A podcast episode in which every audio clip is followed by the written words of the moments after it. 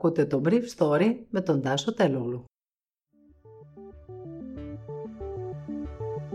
Καλημέρα. Είναι Δευτέρα, οκτώ Μαρτίου και σήμερα διάλεξα για σας αυτά τα θέματα που μου έκαναν εντύπωση. Η κινητικότητα μειώθηκε αισθητά το Σαββατοκύριακο μετά την εφαρμογή των μέτρων για την απαγόρευση διαδημοτικής κυκλοφορίας, αλλά ο συνοστισμός αυξήθηκε στις γειτονιές την ώρα που τα νοσοκομεία της Αττικής βουλιάζουν με ένα προσωπικό κουρασμένο. Το κυβερνητικό Χριστιανοδημοκρατικό Κόμμα της Γερμανίας συρρυκνώνεται στις δημοσκοπήσεις μια εβδομάδα πριν από τις κρίσιμες τοπικές εκλογές, εξαιτίας της κακής διαχείρισης της πανδημίας, και στην Ελλάδα οι πολίτες θεωρούν ότι η κεντροδεξιά κυβέρνηση δεν διαχειρίζεται την πανδημία σωστά.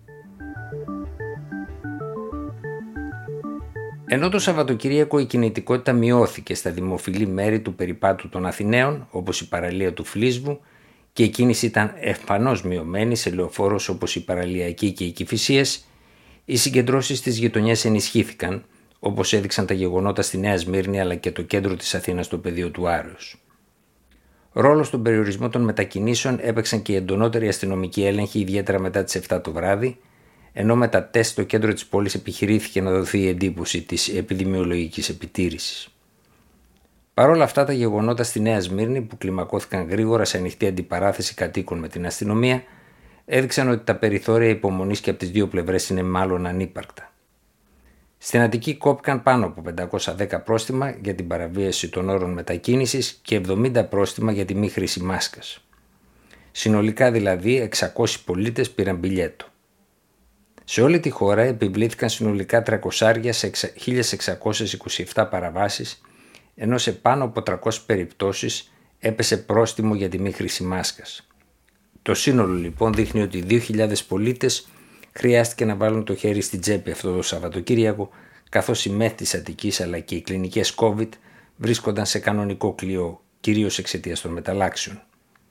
Σύμφωνα με την έκθεση επιδημιολογικής επιτήρησης του ΕΟΔΥ, χθες σημειώθηκε μια έκρηξη εισαγωγών στα νοσοκομεία.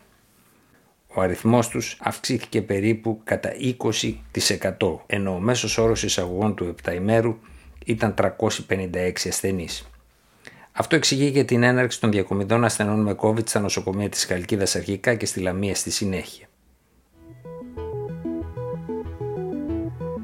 Το Γερμανικό Χριστιανοδημοκρατικό Κόμμα παρουσιάζει χαμηλή δημοτικότητα μια εβδομάδα πριν από τις εκλογές στη Στουτγκάρδης, στο κρατήδιο της Βάδης Βιρτεμβέργης δηλαδή, και στο Παλατινάτο. Οι χριστιανοδημοκράτες θέλουν να ενισχυθούν σε αυτές τις εκλογές, καθώς από αυτό θα κριθεί σε ένα βαθμό ποιος θα είναι ο υποψήφιος καγκελάριος, ο Λάσετ ή ο Βαβαρός Σόντερ, και πώς θα διαμορφωθεί συνολικά το πολιτικό τοπίο της χώρας μετά την αποχώρηση της Άγγελα Μέρκελ. Το Σαββατοκύριακο αποκαλύφθηκε ότι είκοσι τέσσερις τουλάχιστον κυβερνητικοί βουλευτές αναμίχθηκαν επί χρήμαση για να υποστηρίξουν εταιρείες των εκλογικών τους περιφερειών στην προμήθεια προστατευτικού εξοπλισμού, ιδιαίτερα μασκών, στην πρώτη φάση της πανδημίας. Αν προσθεθείς σε αυτές τις αποκαλύψεις η καταστροφική πολιτική της κυβέρνησης Μέρκελ στο πρόγραμμα εμβολιασμού, καθώς και η αναντίστοιχη με τις δυνατότητες της χώρας διαχείρισης του δεύτερου κύματος της πανδημίας, συμπληρώνεται μια εικόνα κατάρρευσης του βασικού κυβερνητικού κόμματος. Ο Γενικός Γραμματέας του κόμματος, Παολ Τζέμιακ, έγραψε χθες για έναν βουλευτή του κόμματός του που έβγαλε διακόσιες πενήντα χιλιάδες ευρώ από την προμήθεια μασκών ότι η στάση του ήταν βαθιά αναξιοπρεπής. Ο διάδοχος της Μέρκελ, Άρμεν Λάσετ, είπε για τον ίδιο βουλευτή ότι θα έπρεπε να είχε εγκαταλείψει αμέσως τη Βουλή. Ο βουλευτής των χριστιανοκοινωνιστών Γεωργκ Νύσσλαϊν εγκατέλειψε το κόμμα του, αλλά όχι την βουλευτική του έδρα, όταν έγινε γνωστό ότι έβγαλε εξακόσιες πενήντα χιλιάδες ευρώ από την προμήθεια μασκών με τη βοήθεια υπαλλήλου που είχε υποσπαστεί από το Υπουργείο Υγείας στο ιδιαίτερο βουλευτικό του γραφείο. Με αυτά και με αυτά, οι χριστιανοδημοκράτες έχουν πέσει στο τριάντα τοις εκατό στην πρόθεση λαϊκής ψήφου. Τέτοια προβλήματα η Νέα Δημοκρατία του Κυριάκου Μητσοτάκη δεν έχει. Ο ίδιος προηγείται σταθερά σε δημοτικότητα με δεκατρείς έως δεκαπέντε μονάδες διαφορά. Αλλά η πλειοψηφία των πολιτών, περίπου επτά στους δέκα, δεν θεωρούν πλέον πετυχημένη τη διαχείριση της πανδημίας, και αυτό μεσοπρόθεσμα θα μπορούσε να στοιχήσει στη σημερινή κυβέρνηση.